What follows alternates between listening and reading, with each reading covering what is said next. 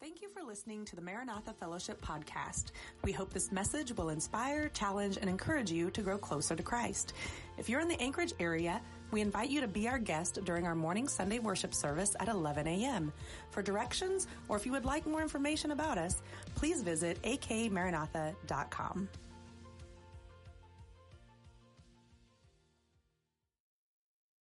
Good evening, everybody. Let's go to Matthew chapter 5. I'm glad you're here. So we look through the Beatitudes. Can anybody remember what Beatitude means from last time? Or you already knew it? Blessed. Good. Where does it come from? This is extra credit, if you can remember that. You don't have to know this to get to heaven, but... From the Latin Vulgate, beati, which is blessed or bliss. Good. All right. What else can you remember? What does Jesus sitting down signify for us? That he's taking the place of authority, like a rabbi, right? And so he sits down. And of course, anybody living in Judea would think that a Galilean rabbi is less than reputable, but Jesus, the Son of God, honors his word. Remember in Isaiah it talks about, we read this at Christmas time, the lands of Zebulun and Naphtali have dwelt in darkness and they'll see a great light. Well, that's the very region of Galilee Jesus is teaching in right now. I think it's awesome that God honored his word, and he sent Jesus to the very place that was the first to go into exile, the first to see themselves conquered by the Assyrians, and God sends his grace first to them. I think it's beautiful. All right, we're looking at chapter 5. We're going to deal with one verse tonight, and there's three parts of it. And this starts with a strange irony, because Jesus here is talking about being blessed. And normally when we think of being blessed, we think of well-being, and certainly that's true, but a lot of times we think in terms of like maybe a physical well-being or everything going well. And as you read through this list, there are things that are not easy to go through. There are things that are not preferred to be going through. And yet Jesus says, when you live in the kingdom, you may have to go through these things, but consider yourself blessed regardless. And so this starts with a strange irony. What is irony? Because that's important when we look at Scripture. There are a lot of places where there's irony in the Bible. What is irony? Anybody know? It's when you expect one thing and you get another. Okay? You expect one thing and you get something else. And in this case, you would expect for him to say certain things about the blessed. You'd expect the kingdom to be made up of spiritual powerhouses and those who could claim good things for themselves, that they were good people and righteous. Instead, the kingdom of God is made up of the poor in spirit. And that's a strange phrase, since there are great spiritual riches to be had through the Spirit of God. So I want you to know that when we enter, I often think, I don't know why this is the case. I don't remember watching this or reading this a lot when I was a kid. But you remember Alice in Wonderland? Before she goes into Wonderland, does she eat something or drink something on the table and she shrinks down, okay, and goes through the door? Okay, and then she finds a whole new world in there. And I think this is, in some ways, the way the kingdom of God is that, and I don't know if you knew this, but they say Lewis Carroll was a Christian, so maybe he had some kind of perspective on this from that. I can't say for sure. But I do know that for us to get into the riches of the kingdom, there first is the spiritual poverty that we have to deal with. We have spiritual poverty, and I'm getting ahead of myself a little bit, but there are great riches that we have through the Spirit of God. He's blessed us, Paul says in Ephesians, with every spiritual blessing in Christ. And as we look at the Beatitudes, I want to remind you that these are not laws. These are not Jesus saying, I command you to be this way and I command you to be that way. He's describing what the kingdom of God is like, what those who live within the kingdom are like. So these are descriptions or characteristics of people who live in the kingdom. It's a subtle invitation to come on Jesus' terms. And of course, he's already speaking to, right now, he's speaking to who? Who's the primary hearers of the Beatitudes? The disciples. I mean, I often think of, you know, all the crowds gathered around. Maybe there are crowds that are horning in. I always think there's a few more people than the Scripture mentions that are gathered there, except in some cases where, you know, it's just him and his disciples. But it says his disciples came to him, and then he taught them. And so he's telling them what the kingdom is like. And these disciples, most of them, are going to be future apostles. They're going to go and to preach the kingdom to the rest of the world, and they're going to describe these characteristics, and they're going to lay out what this looks like in their letters. And they're going to show the world what it means to be a follower of Christ. And so we're getting a sampling here as Jesus, we're listening in as Jesus is teaching his first disciples, our apostles. And I think to understand this verse, we need to understand four parts. We need to understand these words and how they connect within this little phrase here. Notice it says in verse 3, "Blessed are the poor in spirit, for theirs is the kingdom of heaven." Okay, so here's the four parts. There's poor in spirit, which we'll deal with first here. Then there's kingdom of heaven, and then we'll deal with theirs is. What does that mean? Okay, and then blessed, which if you were here last week, you already have a sampling of that. So misunderstanding on these different parts has led to, it's led to misunderstanding. Misunderstanding these parts has led to the misunderstanding of the whole of what Jesus is saying. Some people have thought because of this verse that to be poor equals spiritual. That's not what this verse is saying, okay? Or that Jesus is talking about how to go to heaven. Or even worse, that by being poor, that they're earning heaven. That if you can take a vow of poverty and get rid of all your stuff, then you'll go to heaven. And that's a misunderstanding, too, of the rich young ruler. You know the story of the rich young ruler? I was thinking about this Sunday morning when Kiki was preaching about finances. The rich young ruler, you know what his problem was? His problem was that he was blind to his own idolatry. Jesus said, "What must I do to enter the kingdom?" And Jesus said, "Keep the commands," which was bait. Do you know that? It was bait. Because the guy said, "I have kept all the commands since I was young."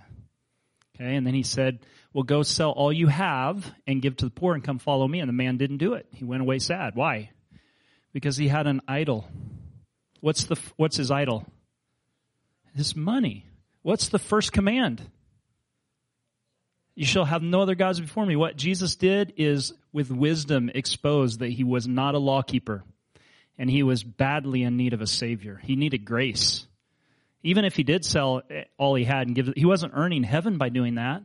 What he was doing is abandoning his idols and putting his trust completely in Christ, but he wouldn't do it. So you see, when we talk about being poor in spirit, we're not asking ourselves to abandon in some sense our earthly riches. Well, we are in one sense. The reality of it is that God demands all of us.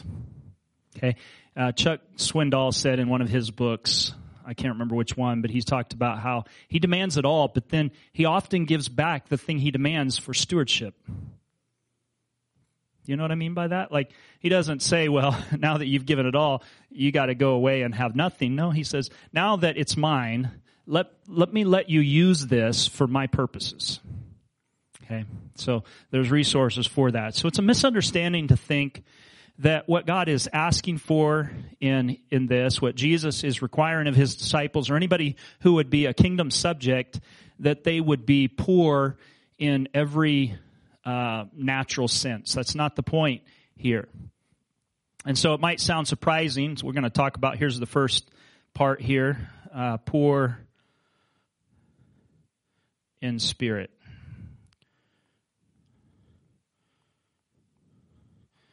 Okay, poor in spirit.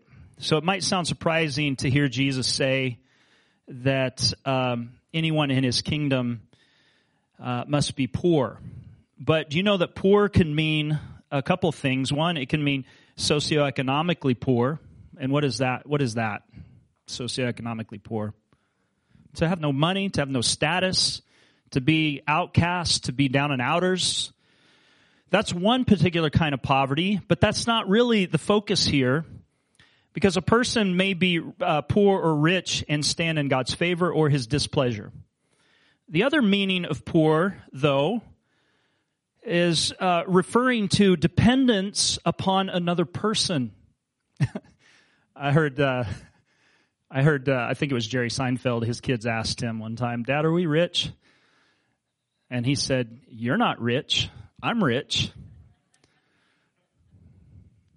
And there's a sense in which that's true, in which we're poor in that way, that we're poor, we don't have anything. Remember, A.W. Tozer said in his book, The Pursuit of God, Abraham was one who possessed many things but owned nothing. Nothing was his. It was all stewardship. Everything belonged to God. Even if you require my son, I'll go sacrifice him on a mountain. That's what it means to have, if you want to say it this way, to have God as your father, is that we are dependent upon someone else for our riches. And so a person may be poor or rich and stand in God's pleasure or displeasure, but this meaning is to refer, it's referring to dependence upon someone else. The idea here is to not have our own, but to know someone who does have what we need. And when it comes to our spiritual equity, our spiritual bank account, we're bankrupt. And we need somebody who has all the spiritual resource we need. And so we come to Christ. So he's less concerned here about poor. Most people in Galilee in those days would be poor by our standards. And some would have been poor by their own standards. The virtue Jesus is lifting up is not concerned with money. It's concerned with spiritual poverty. And so notice that the statement here is poor in spirit. That helps us to know what he's talking about in particular. It's poor in spirit. This is pertaining to one who is humble with regard to his own capacities. It's in the realm of the spirit. And this figure of speech means to be humble about our capacity to relate to God and to recognize our need for God. Okay? There's a lot of people around us, and maybe sometimes we get like this, that think that they deserve to be heard by God because they're pretty good people.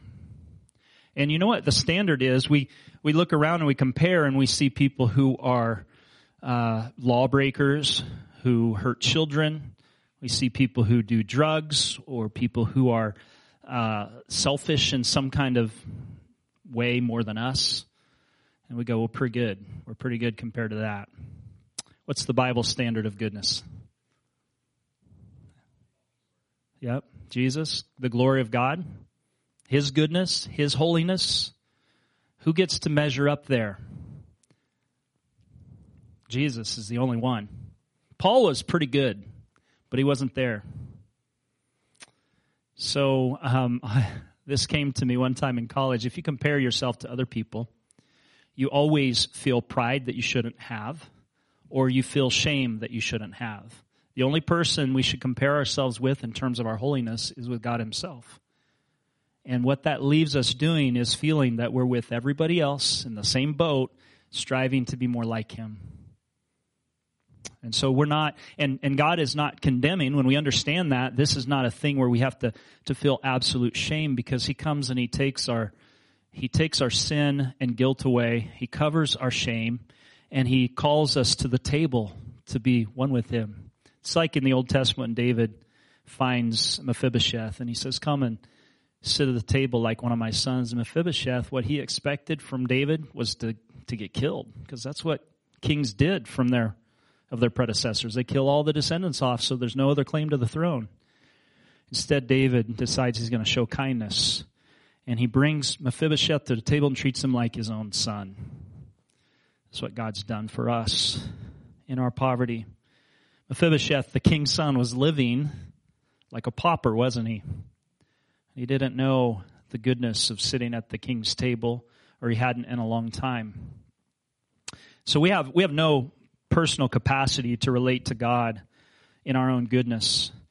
As Jeremiah said, none are righteous, no, not one. And then Paul echoes that in the book of Romans. And we hear also from Paul that our righteousness is as filthy rags. That means our best offering of goodness is like throwaways. Okay, filthy rags. Okay. I'm just going to leave that there. So the emphasis here is dependence upon God for all things. In Isaiah chapter 66, verse 2, this is, I think, the echo that Jesus is bringing up when he's referring to the poor in spirit. In Isaiah 66, 2, of course, people were proud, but God says to them, "Has not my hand made all these things? And so they came into being, declares the Lord. These are the ones I look on with favor. These are the ones who are blessed, those who are humble and contrite in spirit and who tremble at my word." This is who God is looking for and who can stand in his favor, not those who are proud in themselves. What does the Bible say in James about the proud?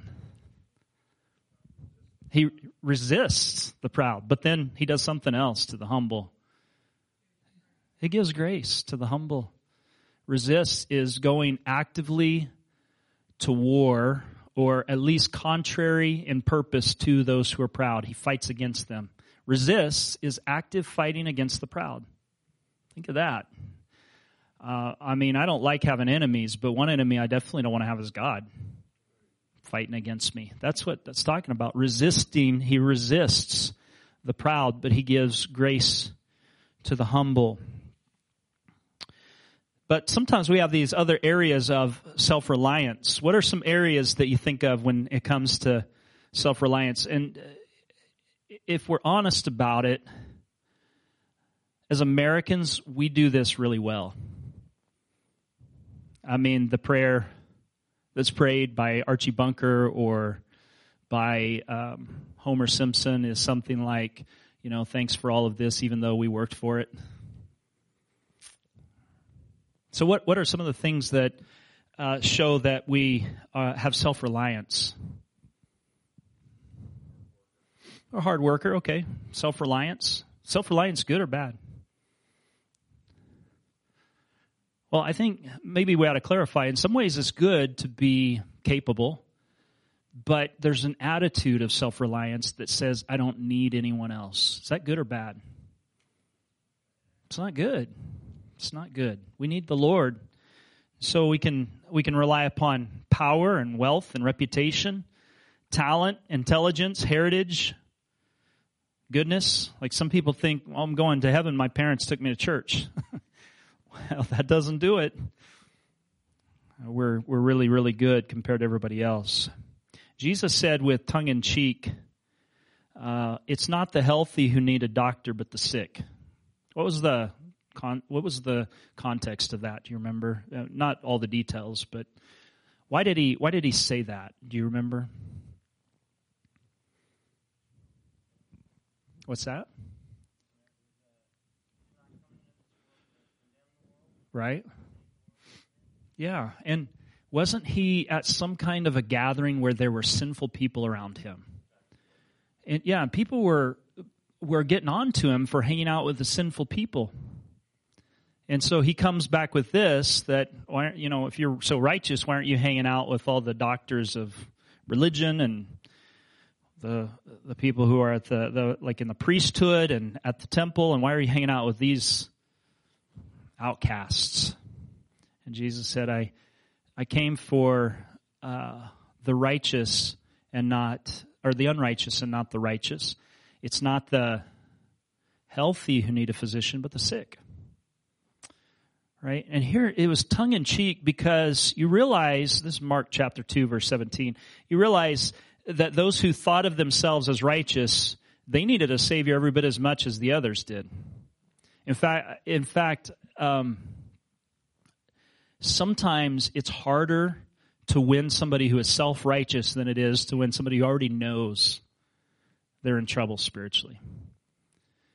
Like some people, they know they need God. Some people who should know that they need God don't know that they need God. And they feel pretty secure in themselves.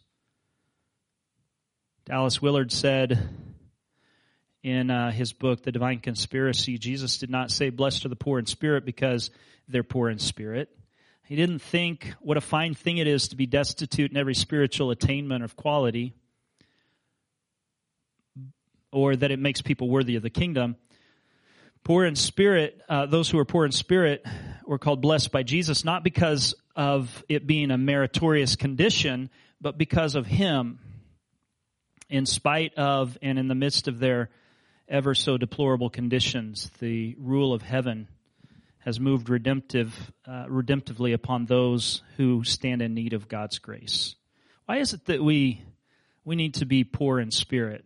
Why do Christians need to be poor in spirit? This is Thomas Watson. He wrote a book. I think he's probably a Puritan back in the probably the 1700s, if I'm not mistaken. Maybe it was later. But he wrote this. The more important thing is what he said here. It says, until we are poor in spirit, we are not capable of receiving grace. We are already full. We're already good enough. He said, until we're poor in spirit, we will never abandon our poverty because we don't see it.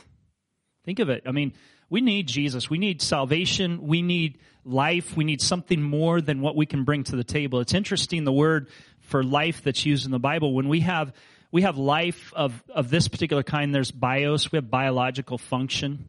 And there's a lot of people walking around functioning biologically, but they don't have real life. Are you with me? Like, they're going through their day, they're eating, they're taking care of their body, they might be exercising, they might be getting the right amount of sleep, and what they're doing is they're feeding their body to live one more day so that they can sleep one more day and eat one more day and live one more day and do one more thing until finally the end. That's dreary. But on the other side of that is the life, the Zoe, the spiritual life that Christ gives us, in which life is not just about biological function, okay? That's what evolution would have us believe, when there's some kind of mechanical, atheistic evolution in which we just are here. Then the only function of life is just to try to perpetuate itself and survive. But not Christian life. We're living with purpose. We're living for God. We're living for eternity. We're living in relationship, and life has real meaning. But sometimes we don't see it because maybe we're too full up on ourselves. The Laodiceans, you remember the rebuke that Jesus gave them in the book of Revelation? I don't know if you realize this, but the red letters aren't just in the Gospels. The red letters are also in the book of Revelation. And Jesus rebuked the Laodiceans. He said, you think that you're rich, but you're not. You're naked and poor and wretched and blind. Come and buy from me gold refined by the fire. He's telling them you need, even though you think you don't. Jenny and I have been to Laodicea, and I'm telling you, still to this day, you can tell that it was a rich city. They had not one theater, they had two theaters. They said over 100,000 people, maybe 200,000 people lived there. You can see they had ruts on their roads, just like we have ruts on our roads, probably from chariots, not cars. Ford, I don't think, was there. But you could tell there was opulence. I mean, they brought water in from distances so that they could drink and be nourished because the local water wasn't very good. Had all of that, and Jesus says to them that they would be comparable to modern-day affluent Americans. You think that because you have all this wealth, you have all you need, but you don't. You have spiritual poverty. This is what is being driven out here. We will never abandon our poverty spiritually until we understand that we're poor in spirit. Until we understand we're poor in spirit, we'll never see Christ as precious. Some people don't see the beauty of Christ because they don't know their need for Him. They don't think of their need for Him. He's superfluous to their life. He's a bonus, an extra add-on, something you add on to your weekends because you're bored.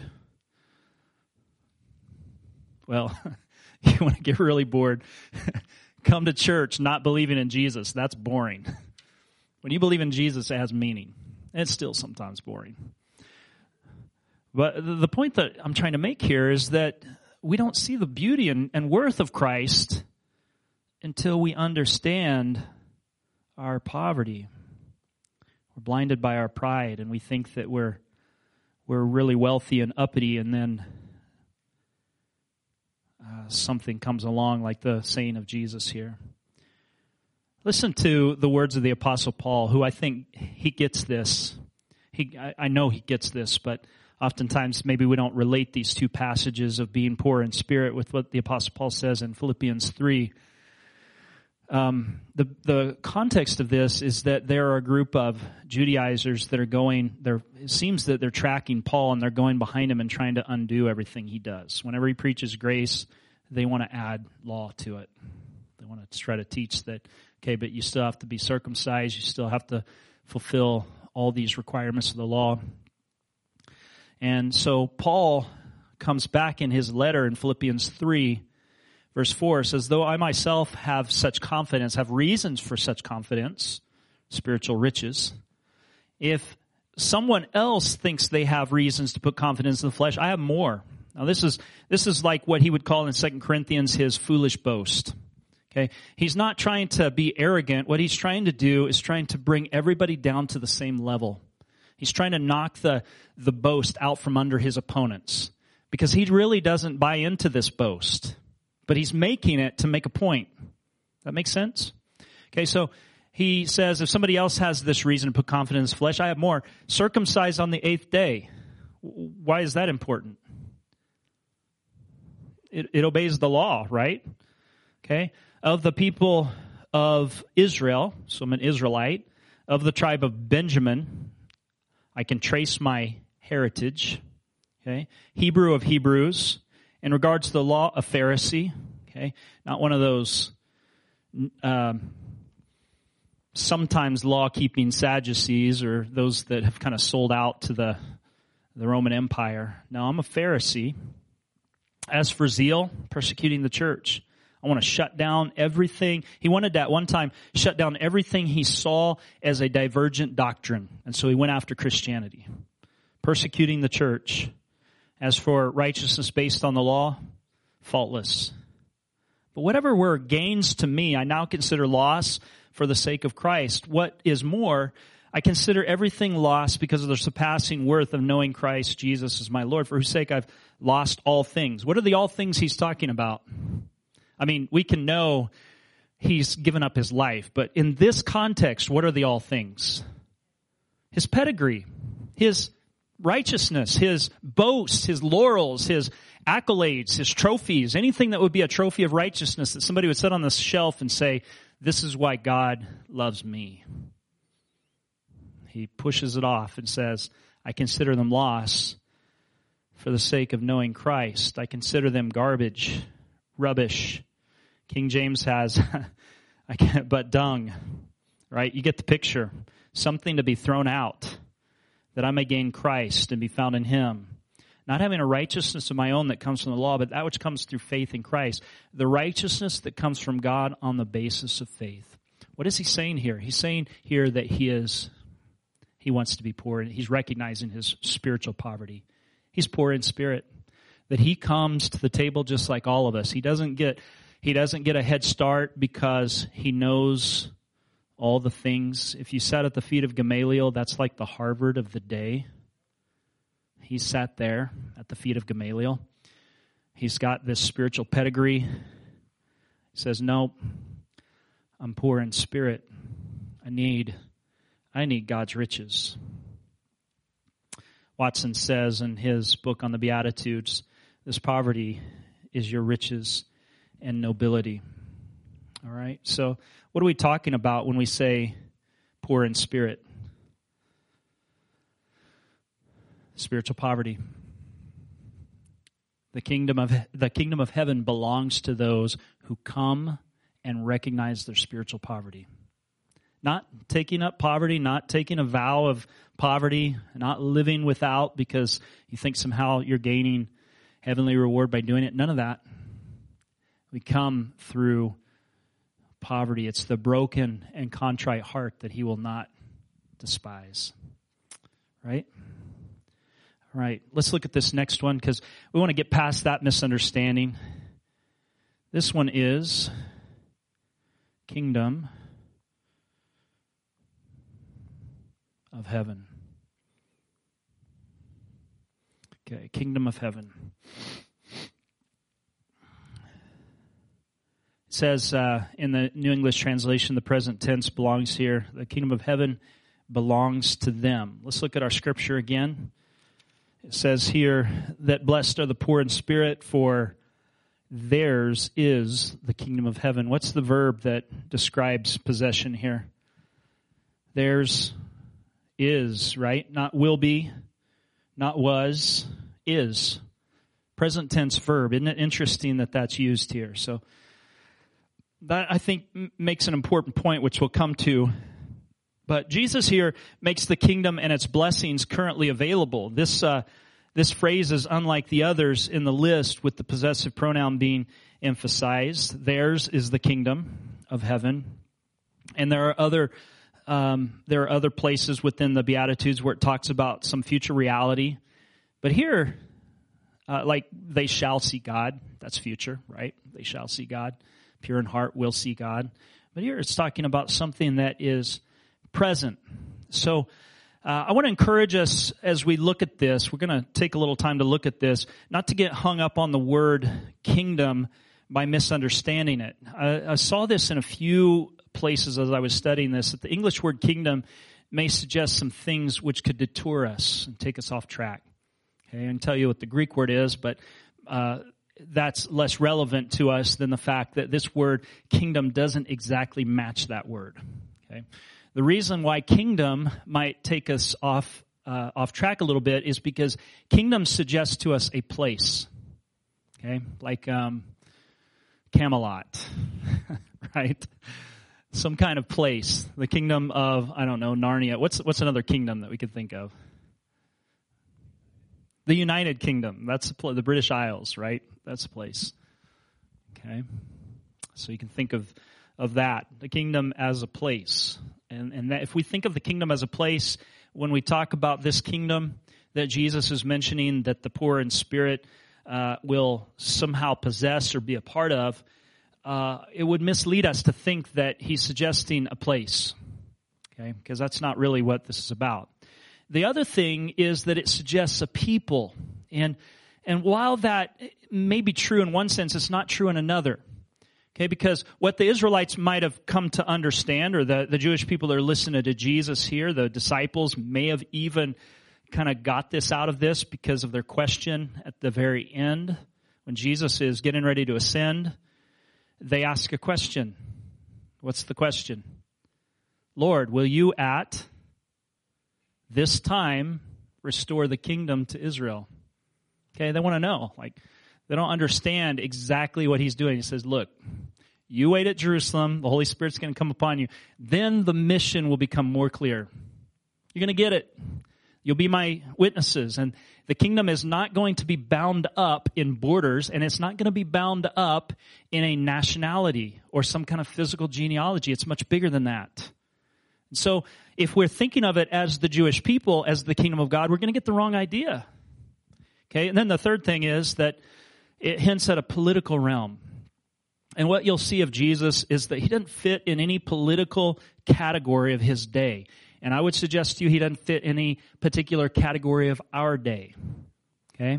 Jesus would have things to say to both sides of the aisle and to challenge. And I'm not trying to get political or in any way divisive here. I'm just saying that we can't somehow co-opt Jesus into our politics as if our politics came first and Jesus came later and he naturally fit there. Okay, right? Ooh. Well, we'll let that ride. All right, but this is not a political realm in one sense. He's not trying to establish an earthly kingdom. Pilate asks him, "Are you a king?" And he's like, "Well, yes, but I'm not trying to do the kind of thing. My kingdom is not of this world. If it were, then I would have built an army. Doesn't that make sense? I don't have an army. If I do have an army, it's not the kind of army that you're thinking of. It's a different kind of movement, but it's not a political realm in the sense of, like in the Middle Ages, there is something that happened called Christendom, where people brought the Roman Empire together with Christianity and created this political system that many times became abusive and actually worked against the purposes of Christ, sadly. And so that's not what this is about. The kingdom, as it's used in the New Testament, refers not to a place, but a state of affairs, the situation in which God is king. Kingdom is best thought of, I think, as the reign of God. Maybe a better way to say this is, when we talk about the kingdom of God, we're talking about the reign of God. That he rules and he reigns in a particular way, okay? And as we come into the kingdom, it's us entering under that authority and that leadership and coming into obedience with him. The kingdom of God is as expansive as every obedient heart. Tonight, the line of the kingdom may run right through this group. There may be some you're living in obedience to God, and maybe some who aren't. The kingdom of God are those who are living with God as their king. That doesn't suggest that you've had perfect obedience. It means that in the tenor of our life, that we are striving to live a life of obedience to him, that we're submitted to him, that we're surrendered to him, that we're obeying him as a habit, okay, and that we're progressing in our holiness. I think that that's important that we understand. I believe this. I know some have a different opinion on this, but I believe holiness is progressive, that the seed of God comes to dwell within us, and he starts to undo the sinful habits of our life, and we live in greater obedience every day as we walk with him. That's how it should be. So the kingdom is a state in which we obey God. The kingdom does not refer here to heaven. I want you to try to follow this, because this might be a little complicated. I don't think it so much is, but it could be, because if we typically, our mind automatically goes to the fact that he's promising heaven here. He is giving heaven to those who are in the kingdom, but that's not what's meant by kingdom of God or kingdom of heaven here. So try to follow me, and if you're mad already, just stick with me to the end, and we'll talk about it. The kingdom doesn't refer to heaven. The aspects of the kingdom which are here already but not yet, okay, are already but not yet. The verb is present tense. As we mentioned, theirs is the kingdom. And here's the point that I want to try to make in this. I'm going to just use these words or these letters here, K-O-H. And what is that? Kingdom of heaven, good. Equals K-O-G. What's that? Kingdom of God, good. I think you guys might already agree with me. We might be wasting time here. But kingdom of heaven and kingdom of God are the same thing.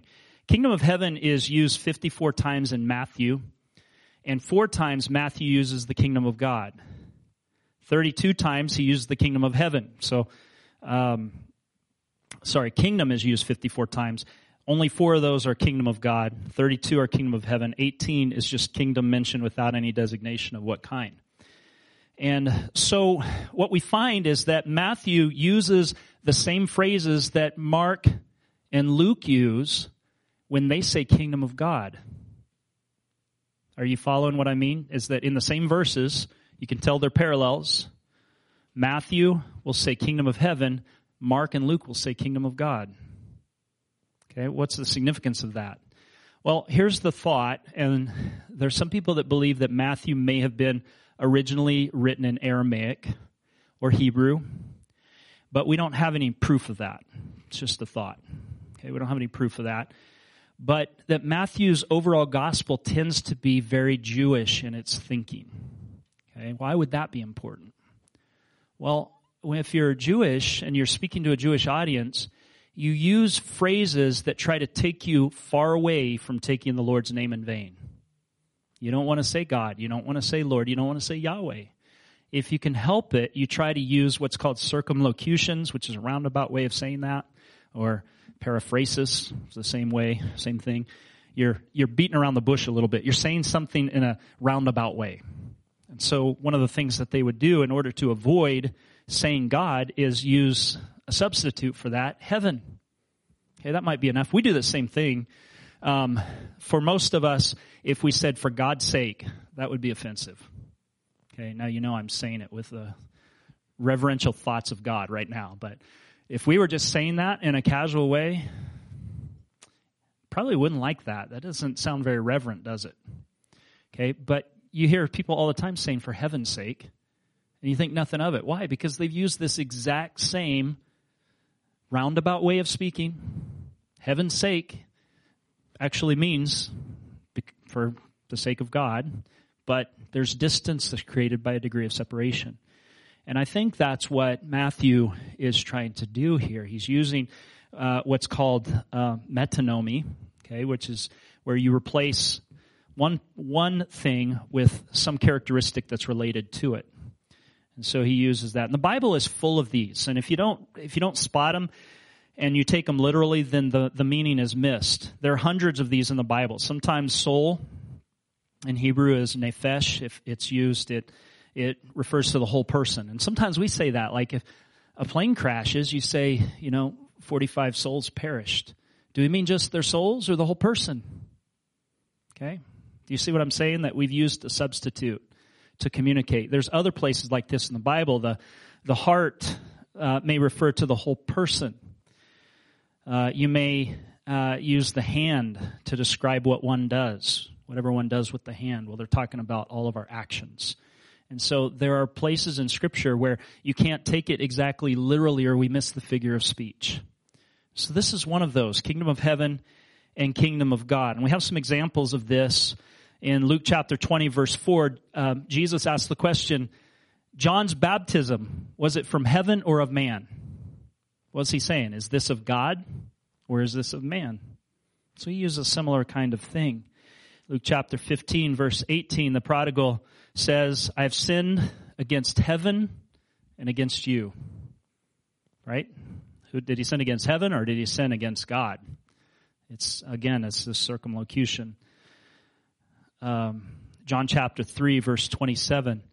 A man can receive nothing except it be given to him from heaven. Okay, another example of that. Sometimes heaven means heaven in the Bible, and I'm not trying to take those away.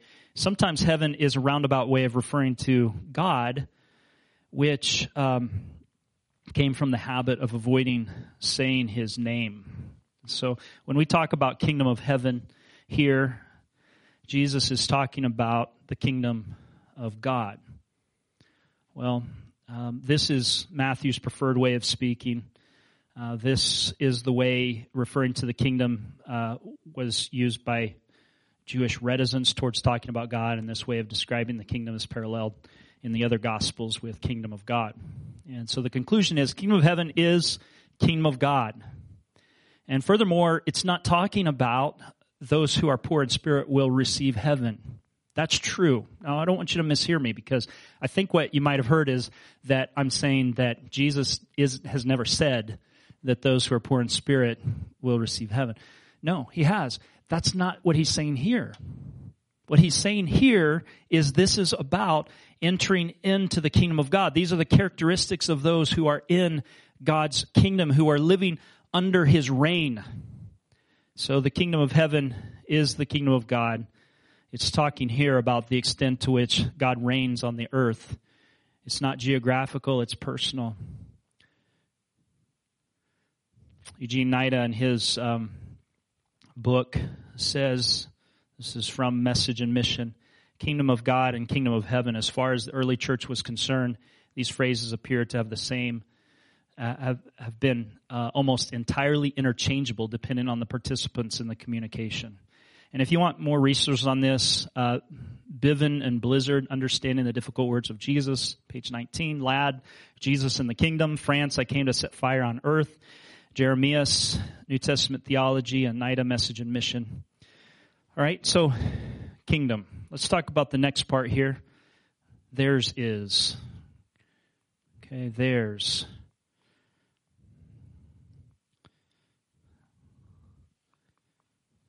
Okay, theirs is. It could mean the kingdom of God belongs to the poor in spirit or consists of such people. However, it doesn't mean that they own it. Okay, if you're poor in spirit, you don't own the kingdom of God. Okay, so when we say theirs is, it's not possessive in the sense of, yes, the kingdom is mine, I can do whatever I want with it. I can display whatever power I want to in it. I can live however I want to. No. And the other thing is, it doesn't mean that if you are poor in spirit and you've entered the kingdom that you rule, since only God rules. God is the one who's in charge, and it doesn't mean that it's made by being poor in spirit. Since the outcome of the last judgment, it says that the kingdom will be finally fully given to them. You realize that when it comes to the kingdom, there's an already aspect that's right now yours, and there's a not yet that will fully be completed in the future. Okay? We haven't fully seen the fullness of God's reign. It's there in principle, but one day every knee will bow, whether gladly or reluctantly, and every tongue will confess that Jesus is Lord. Okay? Then we're going to see what the kingdom of God is fully like when it's fully lived out.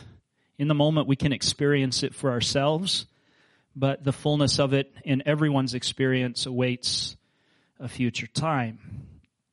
So the emphasis here is on the fact that we are already citizens who enjoy the benefits of being ruled by God. And we're counted as God's subjects. If you're a Christian, you're a subject of God. It's given to us. We belong to the kingdom of God. Whenever God is in control, his sovereignty accepted and his will obeyed, that's where the kingdom of God is. And ideally, the kingdom of God means that all men everywhere will acknowledge God. I mean, that's what we want. That's what we're hoping for. That's what we're preaching for. You know, the Bible says, go into all the world and make disciples of every nation, teaching them to obey everything I've commanded you. Do you realize sometimes we get hung up on this idea of how can we go and tell somebody else how they ought to live? Okay? As if you know because you have all the right answers, and you're in the right, and we're in the wrong.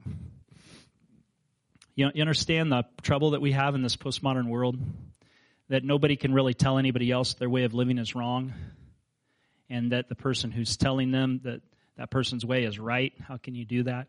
Well, we're under divine mandate not to take our own kingdom, and we must be very careful, I think, in mixing culture with that.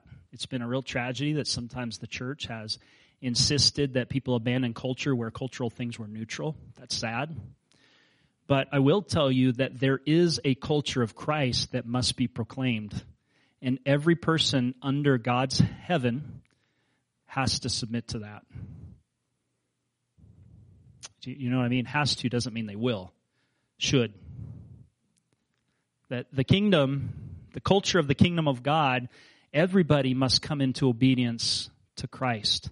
Well, that will change our culture and our religion. If it changes your religion, it changes it for the better because we're following Christ.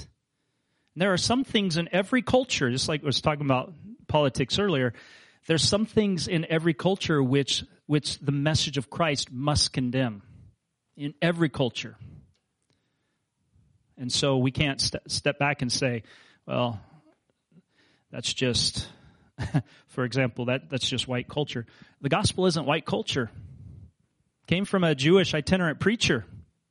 Okay? Understand that it's not about any race. It's about coming into God's kingdom and under his rule and reign. It says theirs is. Whenever God's in control, there the kingdom of God is. Jesus announced the coming of the kingdom, declaring that it was his mission to restore relationship between God and men, as one after another accepted his teaching and submitted to him as Lord, so the kingdom began to become a reality. And so today, if you're a follower of Christ, if you're trusting in him, if you're submitted to him, yours is the kingdom. Right now, yours is the kingdom. Right now, you're in the kingdom. Right now, you sit under the king who will one day emerge and become visible for us. You know, that sounds almost mystical, doesn't it? I don't mean it like that. He'll return. That's the more important part.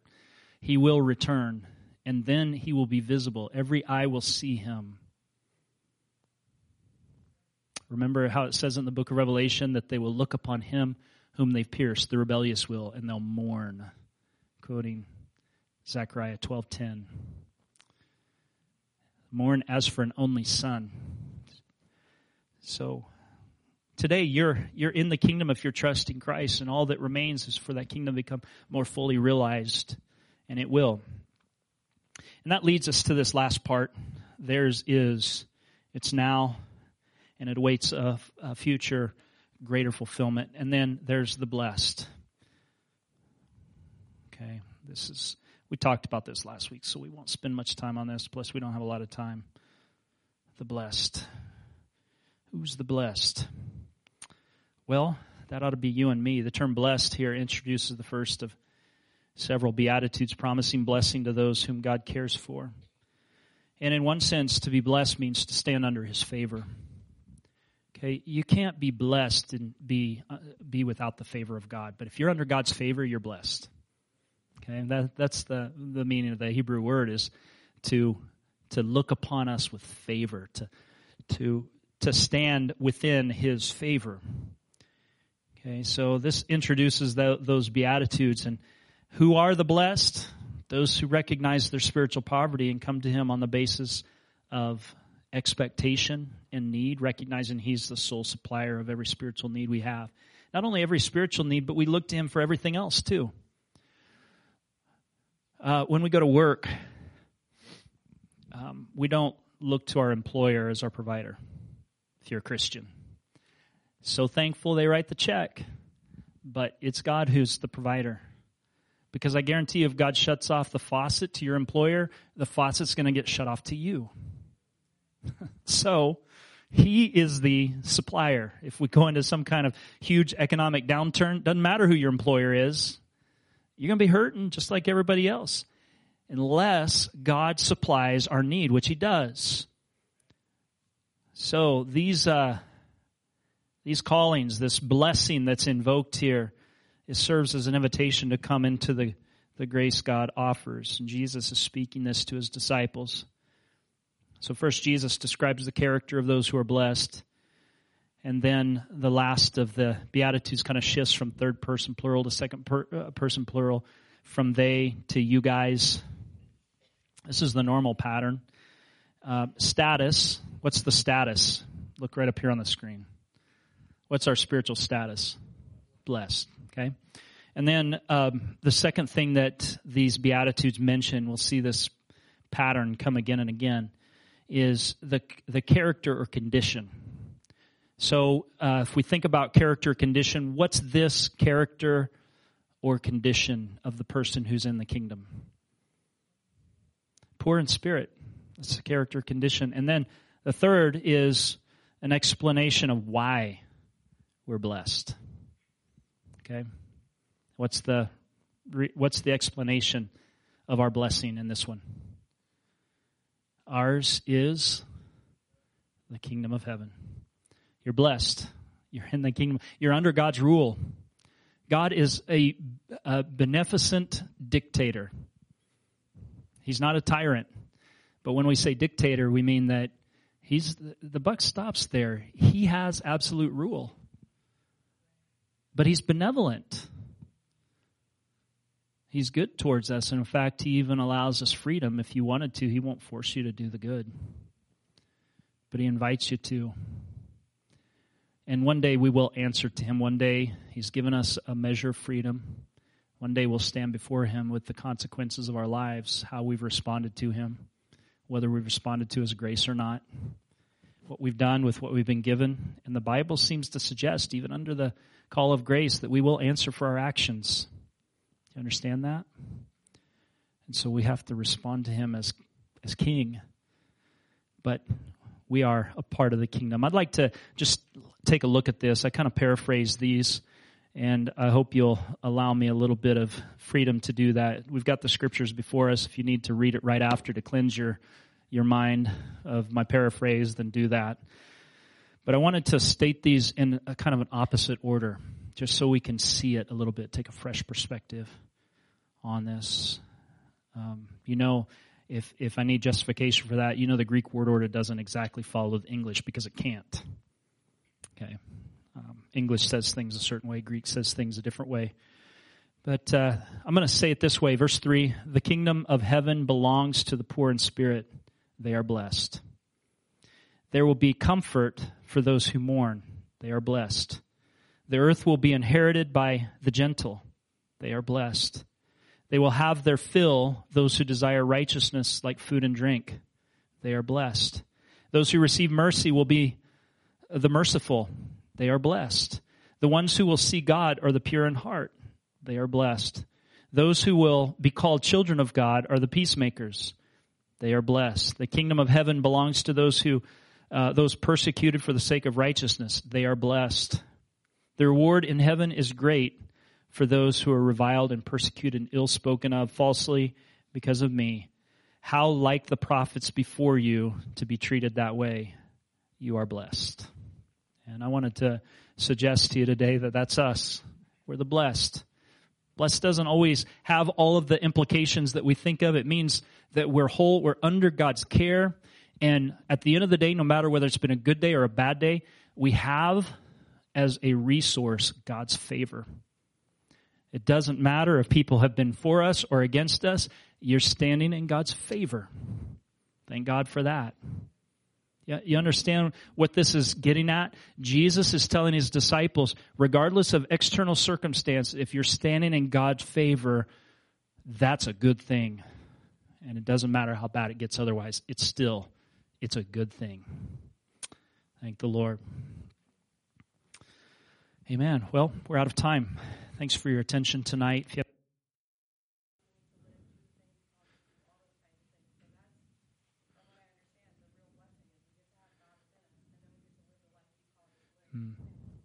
That's great. That's a great conflation of everything that I was trying to say. It says it really well. I appreciate that. The Lord being in us, and that's the blessing. And at the end of the day, our reward is not streets of gold. It's getting to be with Him. It's having relationship with Him in the everyday. And that's an important point we want to make sure we hang on to. Amen. Father, thank you for your word. Ask your blessing on it. We pray that you'd help us to internalize everything that's here, Lord, everything that's been true, that's been spoken of tonight, would you cause it to become part of our spiritual makeup so that, Lord, we can respond to you and live for you out of the heart. We pray in Jesus' name. Amen. Amen. God bless you.